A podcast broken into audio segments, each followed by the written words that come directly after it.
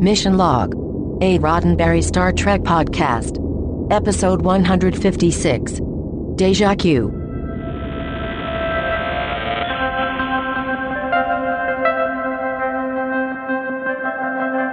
Welcome to another episode of Mission Log, a Roddenberry Star Trek podcast. I'm John Champion. And I'm Ken Ray.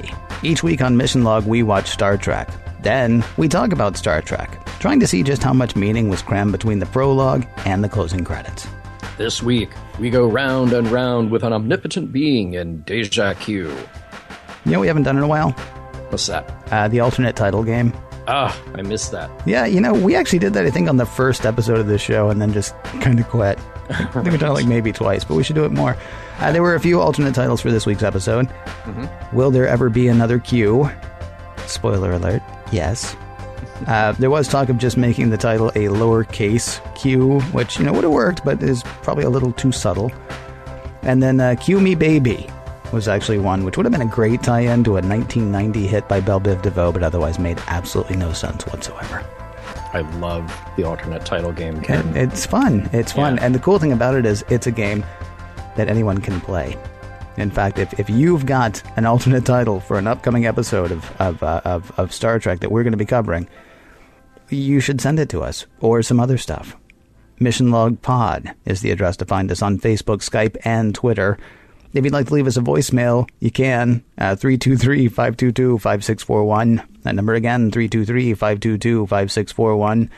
Our email address is missionlog at roddenberry.com. Our show website, including discovered documents, is at missionlogpodcast.com. And please do remember, we may use your comments on an upcoming episode of Mission Log. Sorry. Don't Wait. don't don't call and sing us "Cue Me, Baby" No. because I've I've already covered that uh, before the recording. yeah. I think before the recording. You- it was before we recorded. Uh, that's too bad because that would have been that would have been a great uh, extra. You know what else is a great extra every week? I don't know if you call it extra, but but but it is kind of. Mm-hmm. It's trivia. Oh, here we go, Ken. For Deja Q, today's story is written by Richard Danus. Now, he wrote the teleplay for Booby Trap. I'm not playing anymore. Okay, uh, he was he was uh, one of the story editors for a good portion of season three, um, and we do need to actually credit part of the plot line here to Gene Roddenberry. So the original idea had Q actually pretending to lose his powers, and it was Gene who said they needed to commit to the actual idea of somebody godlike losing his power for real. Now, the episode was directed by Les Landau. We remember Les. He was the second unit director, then stepped in to finish Code of Honor when Russ Mayberry was let go. Uh, today's episode got two Emmy nominations one for Best Editing and one for Best Special Effects. And Ken, you might recognize uh, the uniforms on the Bre'el scientists. Um, they were the same ones used on the Promellians in um, uh, that episode with the the, the thousand year old spaceship that was sitting out there. Um, you know the one. Oh my goodness! Really? Yeah. Do I have to say it? Yeah. The Enterprise incident? No. Oh, No. uh, the one with the. All right, booby trap. Fine, booby trap. There. Okay. I really wasn't gonna. I was really. I was fairly committed. You know, we had somebody write to us and say. So I tried a drinking game where every time you say booby trap, And then I died. would take a shot. Right, and the guy was like, "Yeah, I'm glad I quit that game." So I so I was actually after I heard that I was fairly committed to not saying uh, booby trap anymore. Yeah. All right. Uh, now let's talk about some guest stars here. Uh, Q makes a couple of beautiful women appear out of nowhere. One of them is played by Sandra Wilde, who did a lot of modeling for Playboy in the late 80s through the 90s. And like many other models from that time, she appeared on a bunch of TV shows, including the seemingly required spot on Married with Children. And I mention her because she'll actually be back for more Trek on Deep Space Nine. Now, the other actress uh, is unknown, and it's worth pointing out here that there are a lot of unknown actors in Star Trek, particularly this early on, although 1990 doesn't seem that long ago. There was no IMDb at the time, so we're relying on the actors themselves in many cases to fill in the missing information. We'll see an example later on when, even in a feature film, there is missing information that had to be cut because of a missing credit. Wait a minute. Mm-hmm. relying on the actors themselves. Yeah, Really. yeah, yeah. So basically, go back in and fill in somebody their- who checks IMDb next week will find out that I was on an episode mm-hmm. of Star Trek: The Next Generation. and you were great. I was awesome. Are you kidding me? I just Yeah. can't believe I wasn't credited until Yeah. you know next week when I figure out how to edit IMDb. Go ahead. I'm sorry. So speaking of missing credits, um, sometimes that is done on purpose when you have a big name star and you kind of don't want to give it away at the opening. So we expand our understanding of Q in this episode when we meet another from the Continuum. This one played by Corbin Bernsen. He is definitely best known for playing Arnie Becker on LA Law, but please don't think that he disappeared when that show ended. He has worked a lot. Um, just to name a couple West Wing Jag, Boston Legal, The Young and the Restless, even Tim and Eric Awesome Show. And John de Lancie returns here as Q, of course, and uh, he does go full de Lancie for real. Um, they couldn't get the shot with classic Hollywood camouflage techniques. He was wearing a jockstrap, um, and it just didn't work. Uh, so he shot it in the buff. He was standing up though on a blue screen, and they matted that into the shot. So, in his own words, he says, "quote Finally, I said to hell with it. People who want to stay, stay. People who want to go, go. I take the jockstrap off and let's shoot the damn thing." Um, did we ever mention the origin of the name Q? Uh, Gene Roddenberry named the character after English Star Trek fan Janet Quarton. She showed de Lancie a letter from Gene with that promise. It is like Encounter at Farpoint all over again, but not really. Still, Q is back, and Q is back. Let us hear what happens.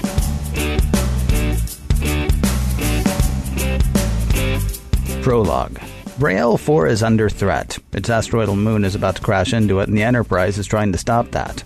No one knows why the moon is suddenly out of whack, but it is, and the lives of a million are in jeopardy below. Set the countdown clock for 29 hours. Geordi La Forge has an idea. It basically involves pushing the moon with the ship's tractor beam, though he says the chances of that working are pretty slim. He tries anyway, and it doesn't work. They're pushing the moon, but not nearly enough to make a difference. Also, there's a high pitched whine coming from nobody knows where. Geordi says engines are about to go into automatic shutdown. Picard orders the tractor beam turned off, and where is that infernal whine coming from? Suddenly, hanging in midair in front of Captain Picard is a naked Q. And we won't talk about what's hanging in front of naked Q. He falls to the floor as we head to opening credits. Act 1. Picard's pretty sure he knows now why the Bre'el 4 moon is falling from the sky. It had to be Q. It had to be Q. A more petulant than usual Q says he has no idea what Picard is talking about. He's got bigger problems than millions of beings about to be thrown into an ice age. He's no longer part of the continuum. His powers have been revoked by his superiors. Punishment for spreading chaos across the universe. No one on the Enterprise believes him. So he was made human as a punishment? Eh, not exactly. He could have been any mortal thing he chose, though he says he chose to be a human on the Enterprise because, in all of the universe, Picard is the closest thing he has to a friend. Nobody really believes that either. He is seeming human, though. Data says he reads on sensors as fully human, and Counselor Troi says she's getting an emotion off of him. He's terrified. Picard's not buying any of it. He tells Q to put the Bre'el 4 moon back in its orbit. Q says, seriously, no powers. I'm human now. How can I prove that? Worf suggests dying would work, though Picard has a simpler plan. He tells Worf to throw Q in the brig. On the way, Q is bemoaning all the bad parts of being human. What he should have said was that he wanted to be Klingon. So, Worf, as one Klingon to another, will you talk to the captain for me? Worf doesn't seem inclined to. All right, well, think about this at least. If I was still omnipotent, would I let you lock me up? Whatever. In Picard's ready room, Picard and Riker are trying to work out why Q is jeopardizing the lives on Bre'el 4, and what game he's playing exactly. Picard finally admits the possibility that Q may have nothing to do with it, that he really can't snap his fingers and fix everything. Neither he nor Riker think that that is likely, but they have no choice but to behave as if it is the case anyway. Picard tells the Bre'el science station that their first attempt to move the moon has failed. 25 hours left before disaster. The planet has started moving its inhabitants to areas least likely to be affected by the impact, and the Enterprise will be trying again to move the moon. Just then, whoosh sound, bright light. The Enterprise is being probed. Unbeknownst to the Enterprise, the probe has found what it's looking for. It had to be Q. Act 2. Picard visits Q in the brig. He wants to know what the heck is going on and what was that probe all about. Q says he has no idea. For the first time ever, he was sleeping. Picard is bored again and starts to leave, but Q makes an appeal. No, he can't snap his fingers and fix everything, but that doesn't mean he can't help fix everything. He has literally countless years of experience with moons and the universe and everything. Can Picard really pass up his help? Resigned, Picard puts Data in charge of Q. First job, take Q to Geordi in engineering. Data and Q discuss whether Q really is human. Sadly, Q says, it is true. An irony, says Data. It means you have achieved in disgrace what I have always aspired to be. Q says humans offer nothing to envy, though Data says he doesn't feel envy. He feels nothing. He shares the human race's curiosity, but cannot share its emotions. Q says emotions aren't all they're cracked up to be. In engineering, Q hurts his back. Yet another new experience for him. Geordi calls Dr. Crusher, in the meantime, Q does have a solution to the Bre'el 4 moon issue. Simply change the gravitational constant of the universe. That's just so Q. How do you redefine gravity? Slap on your Nikes. Just do it. This is not all as useless as it sounds. First, Dr. Crusher's instruments show actual back trauma in Q. Yet another sign that he is, in fact, human.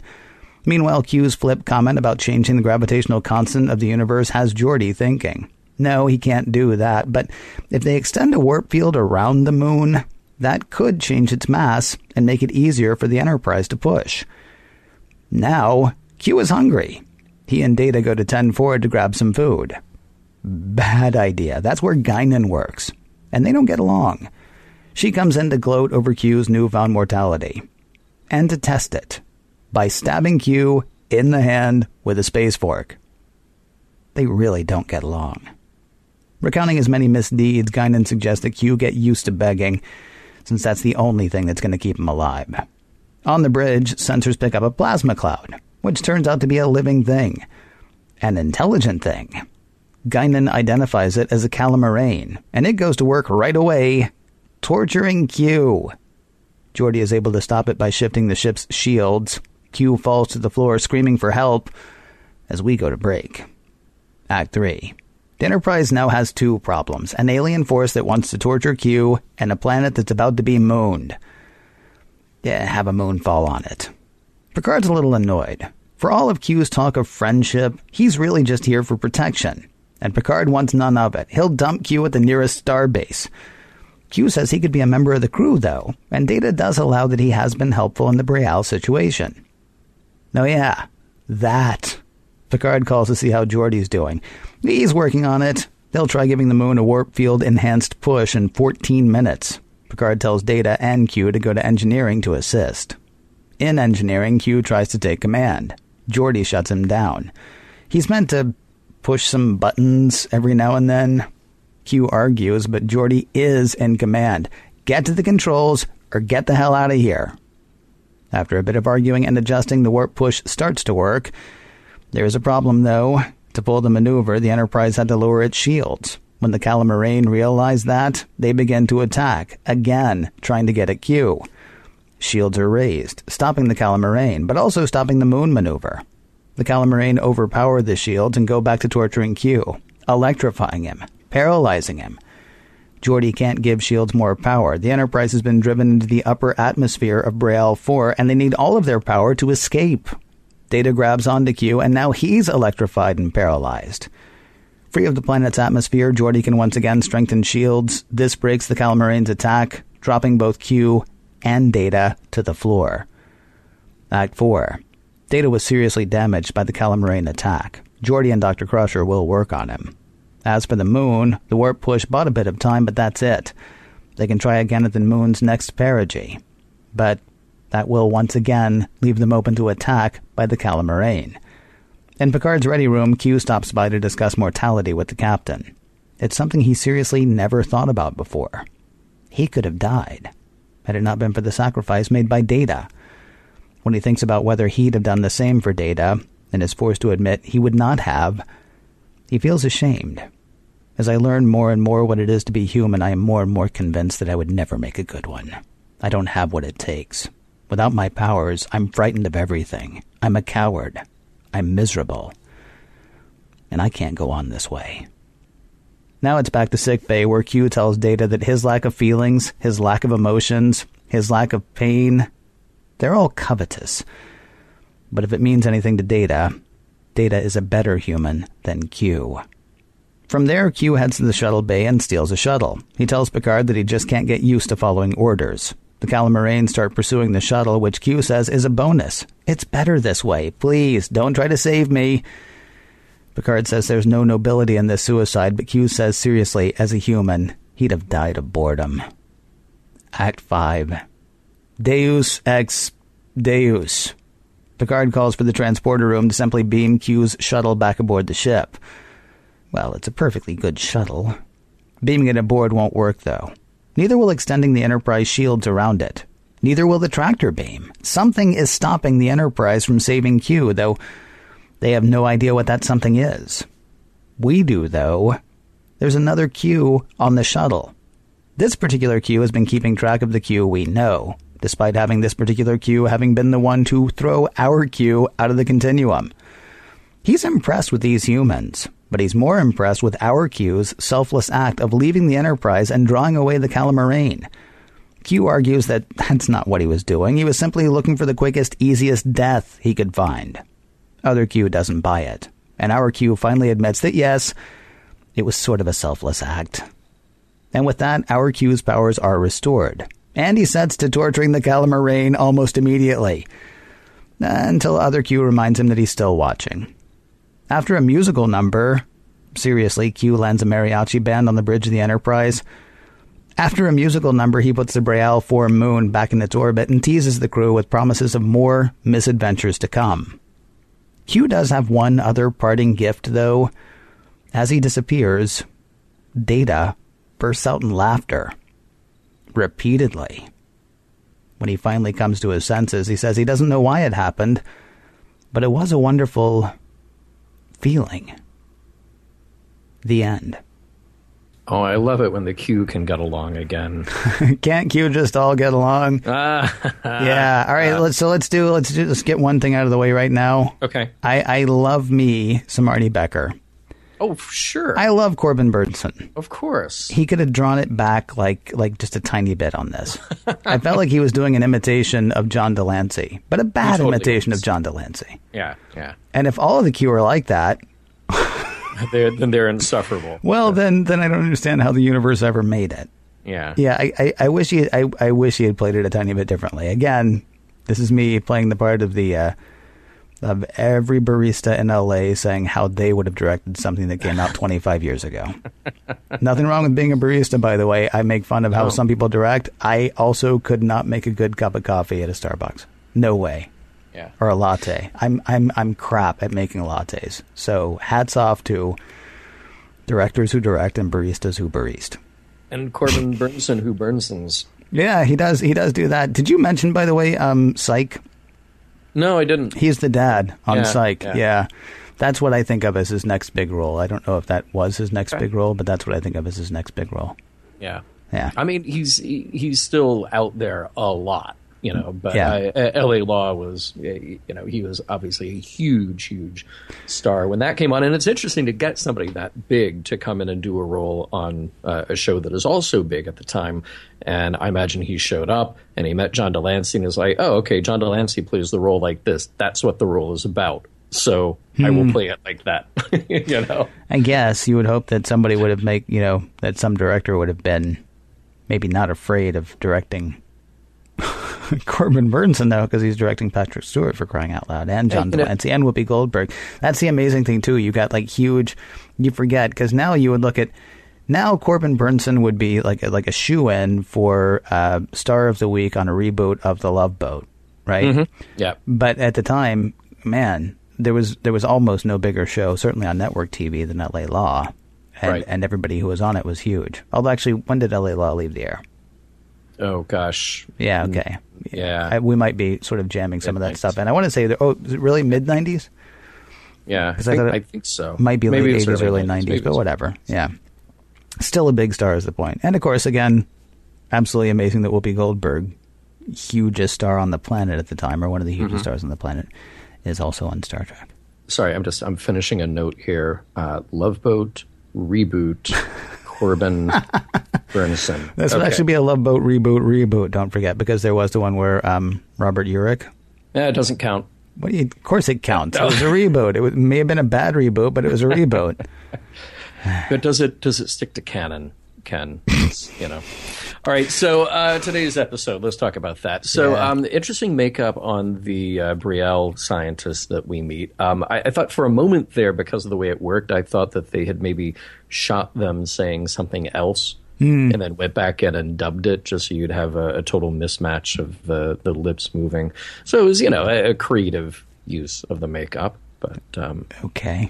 Yeah, it, I, I'll, I'll leave it at creative and interesting. Here was the question I had: Were those two scientists a couple, or are we are we falling back to that TOS thing where if things are bad, you just start holding hands with people because Yeah, know, they've right? been scientists all the way through, one male, one female, whatever. But then towards the end, the female of the scientists. Uh, or the female of the species, if I want to tie in a song thing again, because I love doing that, you know.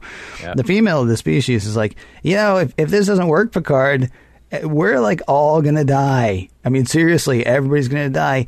And the male scientist reaches over and puts his hand on her hand. He's like, "Thank you, Captain Picard. You, we know you're doing your best." there, there there's maybe like a little uh, you know Cornelius and Zira relationship there. Maybe. All right, maybe so, just put it like maybe that. so. It was just a weird Yeah. thing. It was a weird thing to see happen because we haven't we haven't really seen that since um, Gary, what's his name, on the bridge of the Enterprise? Gary Yeah, Mitchell. Gary Mitchell. Yeah, oh, we're gonna go to the edge of the galaxy. Quick, hold my hand. Right. Yeah. We, we'll assume that they are a couple. All right, and, good, because that's um, important.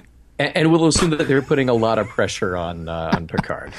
What the heck was up with that? Like he I didn't, know, like he right? didn't know. Although in Yeah. fairness, it really did feel like they did have to remind Picard, "Oh yeah, we're supposed to be working on getting the moon back in its Yeah. orbit." Hey, they just eh, you know the Enterprise just showed up. They didn't have to. Yeah, I know. Okay, if they had been someplace else, it would have been the end of the Bre'el.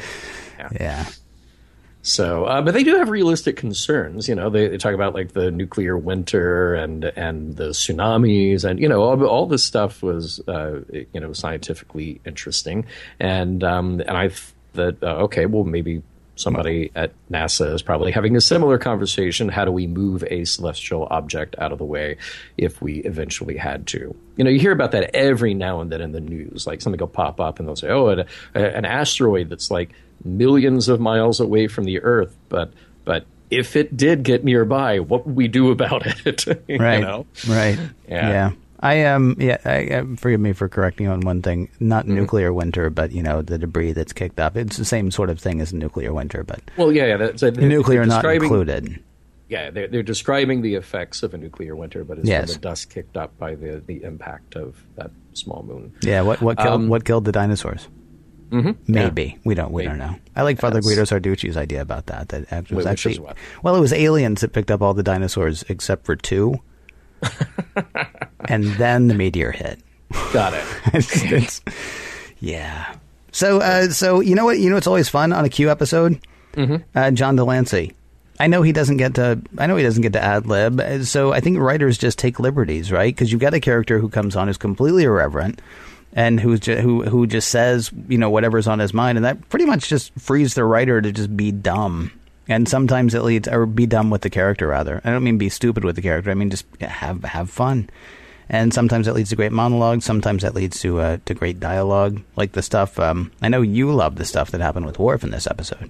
It's just, uh, you know, eat any good books lately. It's so good. Eat any good books lately was fantastic. I was also glad, by the way, there is a there's a growing of the relationship between Q and the people on the Enterprise besides Picard. Um, The only name he called Worf was Worf. yeah, he didn't call him microbrain. No, he didn't call him anything except for Worf. Well, again, he tried to butter him up by saying, you know, I can be a Klingon. I, I should have been a Klingon. As one Klingon to another. Oh, but he did call him a Romulan. Well, he did call him a Romulan. I was just trying to get to him, though. Yeah, that, that's a serious insult. You're right. That he Um, did call him another name besides Worf. That's true. Right, right. Um, I'm glad that you mentioned the return of the space fork uh, because that was also a great moment. that was that was pretty golden. Yeah. Um. Yeah.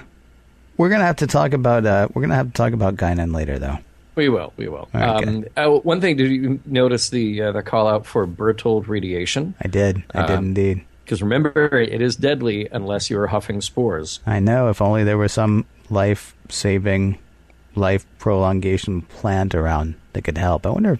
Wonder if there's any planet out there where we could find one of those. I, I was surprised. You know, you have to do this for the way the story is written, but you know, Q knows all these little details about humans, like bad breath and pimples, and they have to bathe. But he doesn't know about things like eating and sleeping.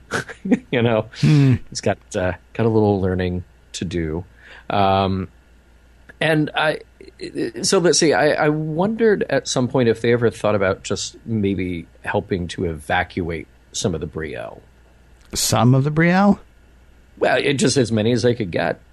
You know, uh, they the the Bre'el have communication with the starship, which Yeah. would lead me to believe that they have transportation of some sort. Yep. And the Enterprise does have some transporters, and they have shuttles, and they got all these other things. So it's like, hey, while we're working on solving this problem with the moon, we will also help you get away. Well, no, they can't, though. I mean, here's the thing. Uh, This apparently happened really quickly, and they do actually put out the call in the beginning for get as many ships here as they can for the relief effort, right?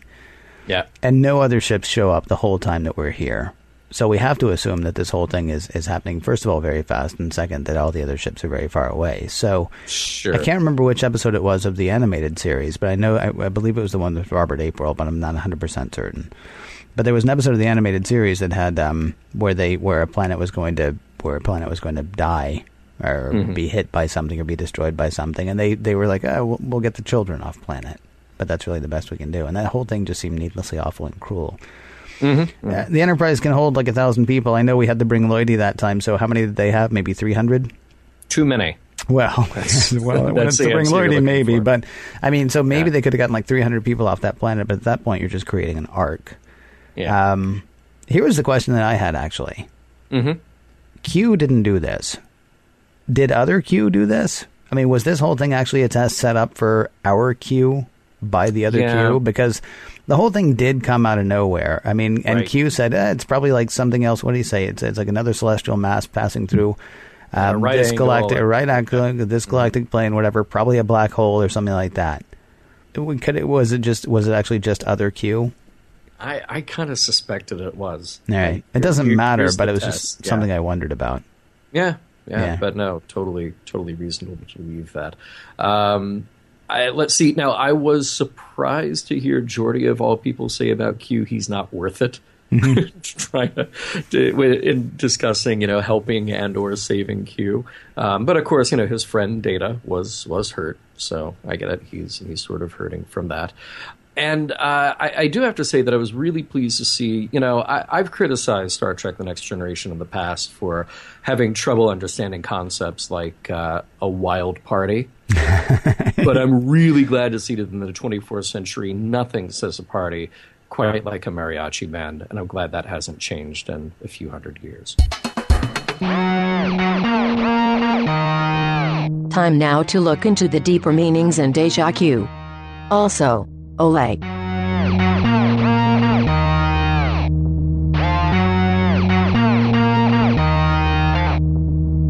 We've covered a lot of episodes of Star Trek. This is number 156. And I kept thinking, you know, for all the talk we've been giving to enlighten Star Trek, always extending the olive branch and treating enemies with respect and dignity, uh, maybe I have to give them a pass this time on treating Q the way that they do. They they have been burned too many times, and and they really have no idea what they're dealing with. But it's kind of interesting that he shows up and they're just immediately like, "You're horrible," throwing you in the brig. Know? I mean, They don't immediately throw him in the brig, but that's only because they don't think they can. yeah, Yeah, they wait 30 seconds. they, they wait thirty seconds. I love the fact that Worf was like, well, you could die. it's actually That's a great line. It is. That it, is a great. it is a fantastic line, and also, and and nobody was upset. Nobody turned to him and go, no. "Hey, that's not appropriate. He's our guest." They're all like, "Yeah, I hear you." Yeah, but you know, it did make me think back to the days of like the Corbomite maneuver, a show we've mentioned every now and then on Mission Log. Um, to say, okay, well, uh, how how bad do things have to get then before Kirk's like, you know what, you gave us Tranya, but I still don't trust you, and that's off to the brig with you if you do one other thing, you know. But in this case, I guess Q is uh, Q's different. Q- has done nothing but torture them. Right. Well, I mean, you uh, extrapolating.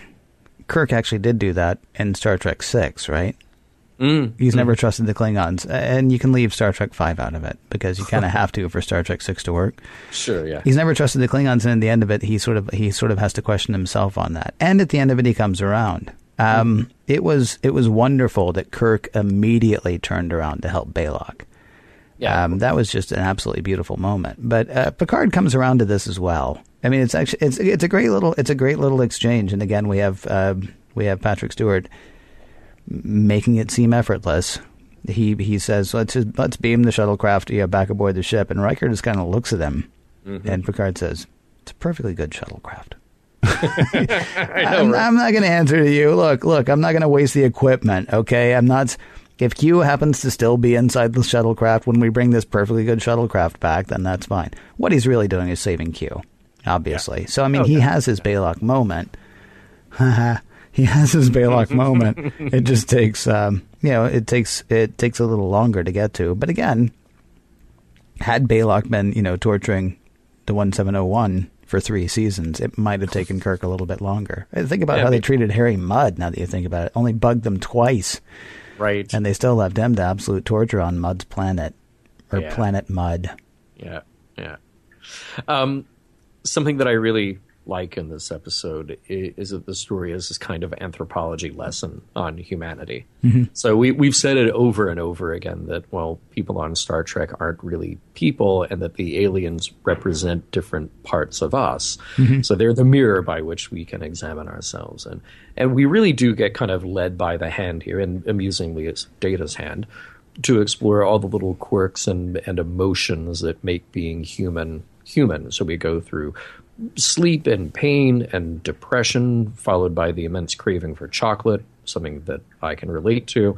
Um, trying to find purpose, uh, upsetting your friends and coworkers, compassion, sacrifice. Uh, after all that, it, it's almost kind of a letdown that Q can just get his powers back from the snap of fingers did he really learn anything? And we're we're led to believe that he probably didn't.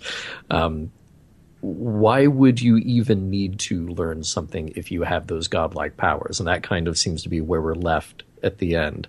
Um, after all of that terrible stuff that Q goes through, yes, he does give Data that one nice little piece of the puzzle he's been missing humor, and it's really pleasant to see that. But I also worry that Q is going to go back and torture the uh, the, uh, the I'm I'm going to say it wrong calamarians Calamarains. calamarains Yeah. yeah Well, he would have. He he. I mean, I did say in the recap, he did immediately go to torturing them until the other Q reminded him that he was actually still there and still he watching. was ready yeah Yeah. Yeah. See, uh, there's, I don't know. Q has been Q has been a pain to Sure. this point, no question. I've always gotten the impression though that he, I don't know, he's not a good guy necessarily, but I, I buy the change that happened to him in this episode. How lasting that change will be, I don't know. I think about the quarter second that it took for him to realize I have my powers back All right, well let me let me let me do a little jump the timeline thing then here. okay Would you want to see a seven of nine thing with Q? I mean, would you actually want him to become a member of the crew?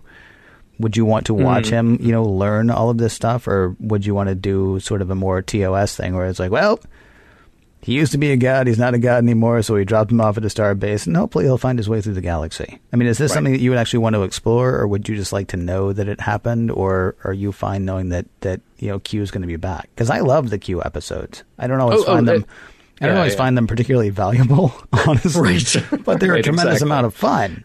exactly I mean, Yeah. so w- would you rather see something like a like he is assimilated into the crew of the Enterprise, or he becomes part of the crew of the Enterprise, or he tries to and fails, or something like that? No, no, I, I think all those alternatives are are terrible.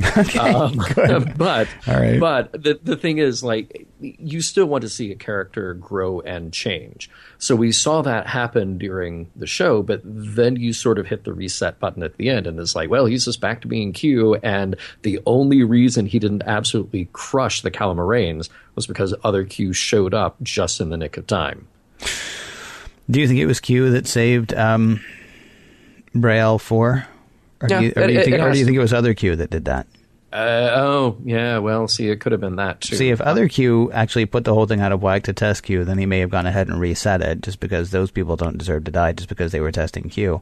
right At the same time, other Q doesn't even seem to acknowledge that that whole thing is happening. So we sort of assume that it's you know the de Lancie Q, right. but we don't really know Well, that that because kind of, because if the de Lancie Q did that, then Hmm. that sort of disproves what you're saying. There was there was there's nothing in it for him to do that. Mhm. But if he goes ahead and does it, then no, it's not a selfless act. I mean, it's it's as simple as snapping his fingers, literally. But if he does that, then it shows that he was actually thinking of something besides his own entertainment. That he was thinking of something besides his own, you know, whims. Hmm. Hmm.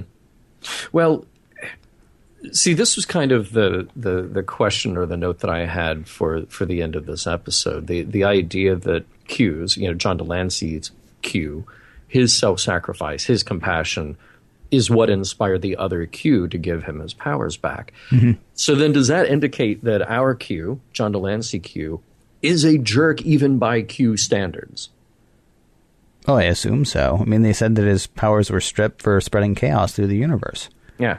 Through there the are other- universe, not even through the galaxy. the universe, Yeah. just everywhere. Yeah. Everywhere. Yeah. So yeah, I mean, we've got a. We do have Q then, who we have to assume are benevolent, who are kind, who are not insane. Why? Well, because those other Q don't do what our Q does. Well, maybe not to the same extent. We don't actually know anything about the Q. This is the first time. I mean, John de Lancie's uh, the, our Q has talked about there being a Q continuum before, but we really didn't have any proof of that until until this episode when a second Q shows up. Right. Right. But but A- a- even and this one what- seems just as insufferable as the first one. right. But but the whole test, the whole test is about his compassion and about Yeah. about a selfless act. So we have to assume that the selfless act is something that is very important to other Q. Yeah. uh, which makes maybe this Q kind of an anomaly, and the other Q have to go around cleaning up after him. This doesn't really get to any sort of higher moral, though. This is just sort of addressing a a Q Sure. character thing, right? It- It's a Q character thing. It's Okay. a Q character question, and and then that kind of. Yeah, I, I mean, maybe it's a sort of uh, not not a failing of the episode, but it's an interesting choice of the episode. You know, Yeah. I'm glad. I'm glad that, like you said, he he's not a member of the crew, and he it, we don't see something like that. But as far as a character arc, it's like, wow, we have this really powerful, interesting change for this character, and then we take it all away and Yeah. just reset it back to where he was, and now he can go spread chaos throughout the universe, the entire universe, once again. There's a song that I can't quote, I, I find that hard to believe. but that it reminds me of. Oh no, I know the quote. I just can't say it on this show because I remember it. Um, but it was uh, it was one of the guys from Kids in the Hall. I think it was Bruce McCulloch. It might have been his own album, and he did a song basically um, singing as a guy who has just found out about Jesus six hours ago. Hmm. But he hasn't really learned everything yet. and so by the end of the song, he's pretty much talking as someone who had never found Jesus, but now he's thrown Jesus into the mix. Mm-hmm. And the reason I bring that whole thing up is because you have this revelation, right? And it does not mean your entire life has changed. It becomes part of you at that point. You may learn more and you may become a better person about it, or you may have this revelation and think you know something and suddenly you don't. The fact that Q becomes Q again six hours later, just hmm. because, you know, somebody handed his powers back to him, he was actually still Q all the way through. He was just having to deal with a new situation. Now, once he no longer has to deal with that situation in the same way, his immediate inclination is to go back to who he was initially. But it doesn't mean that he's going to stay that. I mean, because he now does have in his in his in his eons of existence, in his never not been a Q before, he actually has the very first thing that's been new for him in thousands and thousands of years, not being Q. Having yeah. having you know all of the failings of humanity, and then and then you know finding out that all of humanity is not about failings necessarily. So I mean, the fact that he, I mean, you're right. It's a little bit disappointing that at the end of the episode, he goes back to being exactly who he was. At the same time, it probably would have been a lot more disappointing if he had been like, but no, now I see the error of my ways, and so I'm oh, going no, to go save course. other planets. I mean, we kind of we don't have to assume anything at this point. It seems possible, though, that that he um, that this gets you know folded into the rest of his experience, and who knows, maybe maybe changes stuff a little bit. Again, it's going to go torture that gaseous cloud. Well, no, he already yeah. tried that. And it didn't work. so he just blew them away instead. Yeah. I, I, actually wondered what happened to them when he went, and it was right. gone. It's like, I'm sorry, is that better? Is what just happened better? Do we do, we, do we know? Was he like in like in Hitchhiker's Guide to the Galaxy? He's small enough now. Was he actually swallowed by a dog somewhere? Right. And I guess right. that's good. I want to go back to something I talked about in the recap. Sure. I'm actually going to recap part of the recap. Uh, Data oh. and Q discuss whether Q is really human. Sadly, Q says it's true. An irony, says Data. It means you have achieved in disgrace uh, what I have always aspired to be. Q says humans offer nothing to envy, though Data says he doesn't feel envy. He feels nothing. He shares the human race's curiosity, but he cannot share its emotions. Q says emotions aren't all they're cracked up to be. Is not feeling a desire to feel a feeling a feeling? I don't mm. want to. I don't want to be all Armus on this, but I was reminded of the Tin Man uh, in the Wizard of Oz, mm-hmm. or the Scarecrow, or the Lion, um, or Dorothy before she actually, you know, got hit on the head and went up in the you know, tornado and all that stuff. Uh, right. They all had the thing that they were looking for. They just couldn't see that those things were the things that they were looking for.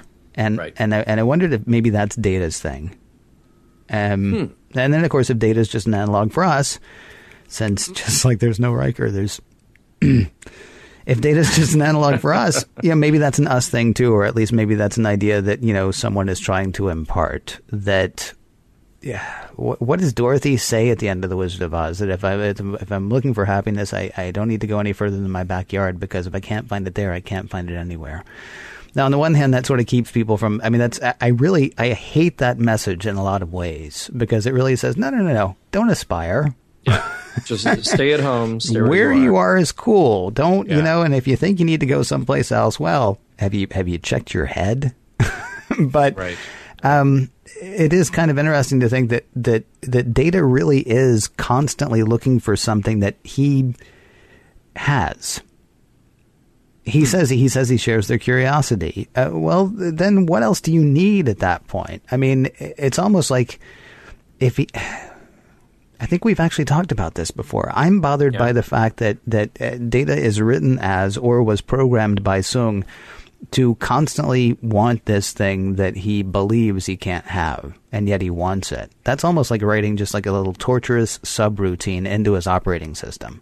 Yeah, no, it, it's kind of a cruel joke. At, yeah. At, at, a certain point. Yeah. But so then I wondered if it's if it's supposed to be a message of look, he had this thing. He's had this thing the whole time. He just doesn't he just doesn't realize it. And is that, hmm. you know, I, I don't think that actually is a message, but it's a message that I kind of pulled out of it, or it's an idea that I pulled out of it. He, he feels desire. He feels desire to feel. Okay. Well, yeah. you're doing that right now. is kind of, kind of, kind of what I was thinking. Um, go ahead. I'm sorry.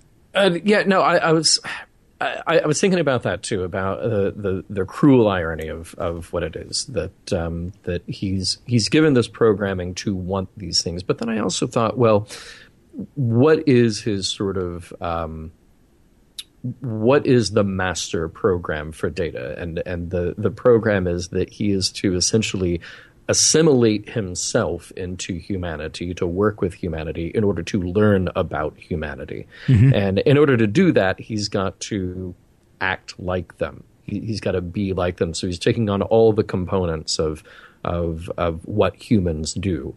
Whether it's um, you know, he even says that he eats. you know, yeah. so he'll go to ten forward and he's there with um, he's there with Q, and he's well, well, I I eat, but it's not for the same reasons that other people do.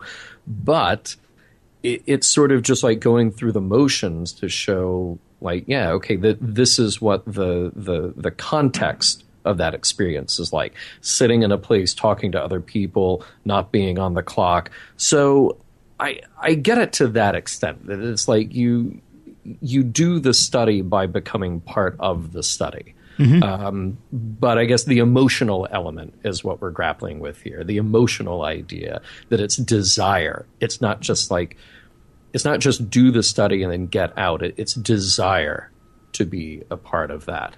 Um, so that seems to be the, the, the the difficult element there. But then when you're talking about, I mean, when you're talking about programming, and certainly this can be applied to people, uh, mm. Scientology proves it.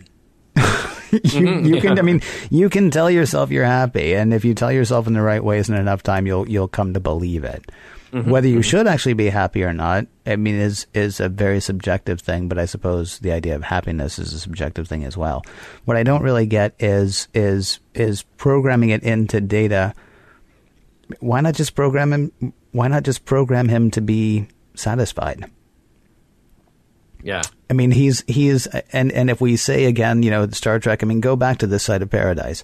The thing that upset people so much there was that people weren't actually striving, people weren't actually working, and so you know you got to shut that down and get them out of there because there's radiation, blah blah blah, whatever. Okay, so if you want to make that argument, the converse of that argument seems to be data.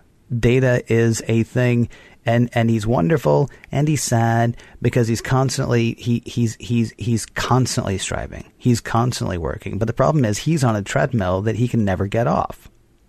At mm. least at least as it stands right now. Now we don't want to cross the timeline. So to this point, let's just say it, it, it strikes me as an absolutely torturous thing, and I'm not sure what the message of him is supposed to be. Just like, you know, hey, look at him constantly working for the thing that he seriously cannot get. Well, uh, so by definition, he can't have it. Yeah, but, but but there's something interesting about that idea, though. So, Dr. Soong's medium is robotics. Okay. You know, D- Dr. Soong's medium is artificial intelligence. Now, okay. if Dr. Soong's medium had been poetry or or writing a novel or being a filmmaker or something, he might come up with one volume, one tome that is about the human experience um, it, given the limits of, of what that thing is, given the limits of, of how long a book is, or a poem, or a movie, or whatever. Um, so, data is really the expression of that. Da- data is Dr. Soong saying, I'm going to explore humanity. I'm going to try to figure out what all of human experience is like but my medium for exploring that will be this artificial intelligence then that i'm going to give a program to say keep looking keep talking to people keep working with people and gather every single piece of information that you can the offshoot of that is that data sort of synthesizes his own personality as well mm-hmm. um, but I'll I'll cut him some slack for that. I mean, Dr. Soong didn't create a human. He created he created a um, well, obviously he created an android. I don't know. I'm struggling for the word. He created he created an android that has that as a purpose. You know, so it's a little bit different from the the the colonists on uh, you know uh, Omicron Ceti three just saying like, oh, okay, well, I'm I'm done with the job, so I'm going to be done with the job, and data being the opposite of that. I, I think I, I don't think those necessarily line up as direct opposites. I guess the problem that I'm having is what Data wants is to feel, and his feeling a desire to feel is a feeling. And mm-hmm. so I don't know. I don't know if the. I don't know if the. It feels to me then like there's something sort of sad about the fact that he may actually have the thing that he wants, but he can't recognize that he has the thing that he wants because he's too busy thinking that he can't have the thing he wants. And, and again, I don't I don't think that's a great message. I mean, I really do believe that, that is the crux of the Wizard of Oz. Yeah. I believe that is the crux of the message at the end of the movie, The Wizard of Oz, anyway. Because, of course, sure. at the end of the book, The Wizard of Oz, it turns out Oz is real, and there are like 29 more books. But right. at, the, at the end of the movie, The right. Wizard of Oz, it's like, oh, no, no, no. Be fine with your lot. Yeah. And, and it's strange to me that um, I, I don't know. It's just um, what happens with data is just uh, kind of odd to me.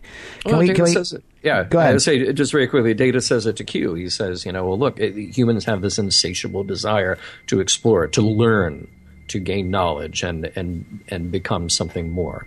So that that is that human element that that he has, and he gets it. He gets that that's that's part of part of the deal, you know. But it's too bad he can't laugh about it too. yeah, we do want to talk about Guinan really quickly. Yes, I'm not sure she has a place on the Enterprise. she's the bartender. I know she's the bartender, but man, she's mean. She's mean. she is very much. I mean, everything that you were talking about about how like Picard was, how they did not have the um, how they didn't have the Balok moment. Mm-hmm. They did have the Balok moment. It just took them a while to get to it. Yeah, no, Guinan. Apparently, it's her day off. She's not even in ten forward when Q gets there, but she comes in on her day off to say, "So, I hear life sucked for you now." Let me just say, good. also, let me give you pain. Oh, look, Yeah. aliens are torturing you. Can can you hear me? Can you hear me over the aliens torturing you? No, I'll wait. can you hear me now? Okay, good. Boy, does life suck for you, huh? Right. I mean, that's pretty much it. And and she's only there for the one season. I mean, for the one for she's only there for Act Three. Yeah. She's only there to give Q grief. Mm-hmm. I'm I'm thinking, you know, not not necessarily the best representation of, of how we want to be, Well, you know what? Uh, uh, so, and they- not they- what I'm looking for in my bartender. By the way, No, no. Yeah, but but, right. but they have a they have a history. We They- well, they do. They they do have quite a history. Yes, and, and apparently that history goes on for centuries. yes. So and and she almost did some kung fu um, when she last encountered him. Yeah, sort of some hexing stuff. Yeah. Yeah, it, it was going to get dirty there for a moment, and we didn't have Picard there to say, "No, don't stab him with a fork." maybe, maybe. Do you need the captain of Starship there though to say, "Don't stab anybody with a fork"? Well, can we just we don't know their history. Again, there could have been just some some terrible stuff with forks earlier in their history, but maybe maybe what we're missing is that scene afterward where she has to go to, you know, Captain Picard's ready room and he says, "Now, now Guinan, the next time we have a guest on board that you don't like, don't stab that person with a fork. You got to pass this time, but not next time."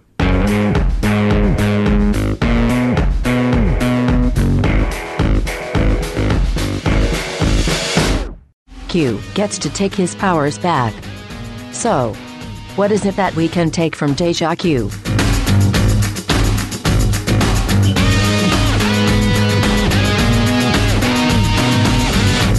Well, it seems like this happens over and over and over again.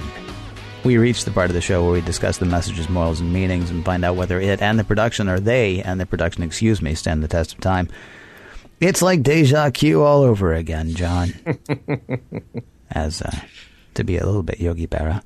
Yeah. Um, does this episode hold up as far as you're concerned? Well, eh, you know, it's certainly fun. Mm-hmm. I mean, the, the fun part about this episode is just watching Q struggle, um, whether it's the light moments or the How, serious. how very Guinan of you. I know, right? Uh, see, she and I have a lot in common. Yeah. Hide the forks. Um, you know, a, a few and just a very few of the comedic moments play a little too broad, uh, but that's kind of a minor complaint. Yeah, you know, I feel like the writers know that you can hand John de Lancie something and he will make it great. So when you have lines that are just kind of they feel like add-ons, um, particularly in that first scene in the bridge. His appearance is just hilarious and great, and his exchange with Worf, uh, as I said, is great. But you don't necessarily need him muttering as they get into the turbolift. Oh, I'm claustrophobic. I don't. You know, it's just it's just adding on for the sake of adding on. You know, so there, there are things like that that kind of bothered me. Um, like you said before, Q episodes don't necessarily have to have a lot of meaning but they can certainly be fun. So I'll give this one a pass for that. Yes, it does hold up because if you are just looking for something fun, then sure, th- this is as fun as many other fun episodes. And if you like Q, then why not? How about you? Yeah, I mean it's a Q episode. You almost can't go wrong. I mean, I he he's just a he is a great character. Um, it is neat to how many uh, godlike beings do we come across in the original series that we never saw again? Uh, just uh, yeah, all of the answer is all of them, right? Yeah. Any godlike beings we came across, we never saw again in the original series. I like the fact that he sort of becomes a foil uh, for us.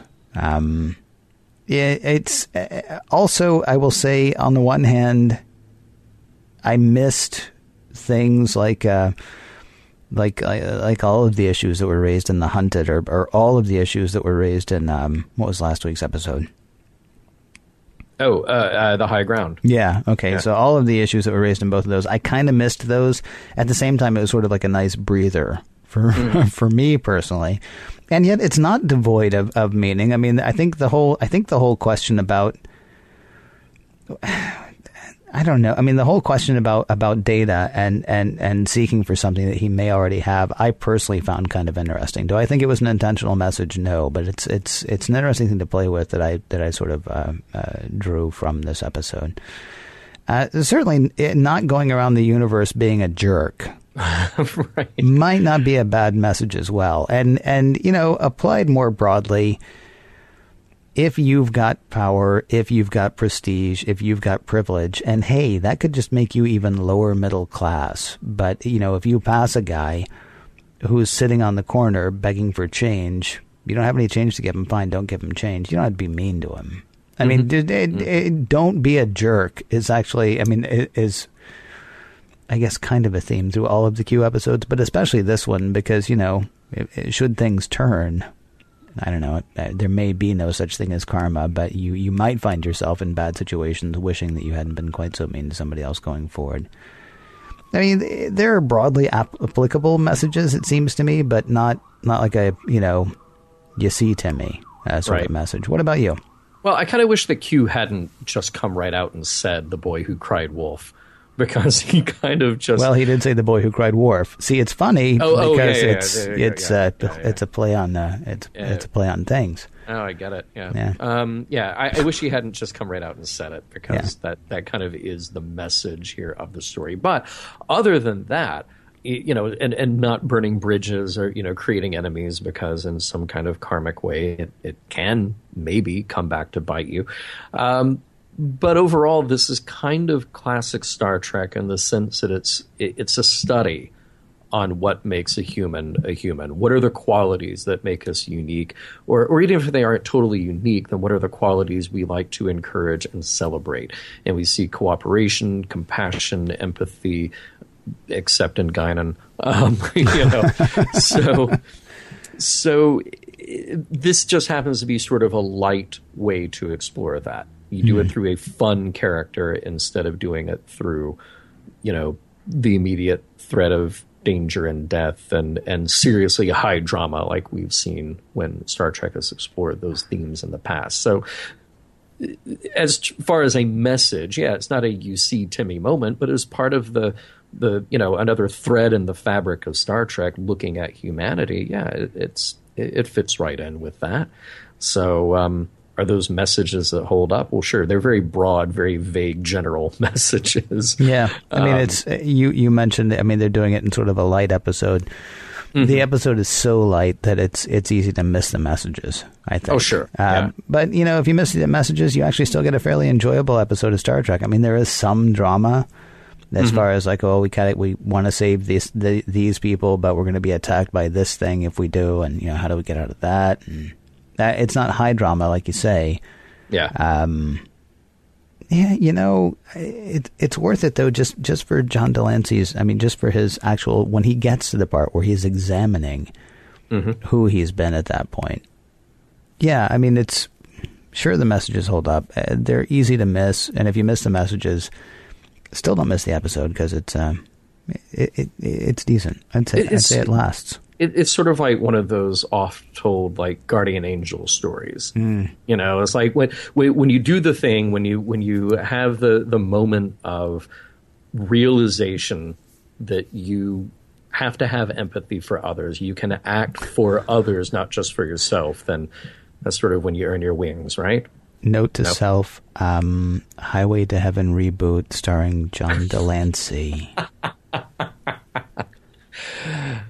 All right, with that, Mission Log is produced by Roddenberry Entertainment. Executive producer Rod Roddenberry. You can find out more, so much more, at roddenberry.com, so please check it out roddenberry.com. For more exciting Star Trek podcasts, check out Trek FM, that's trek.fm.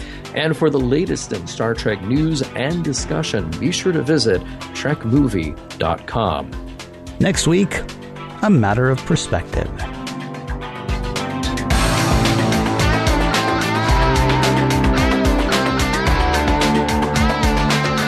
Some of the music for Mission Log provided by Warp 11, online at warp11.com, and from the album Messages by Ki:Theory, free to download at kitheory.com.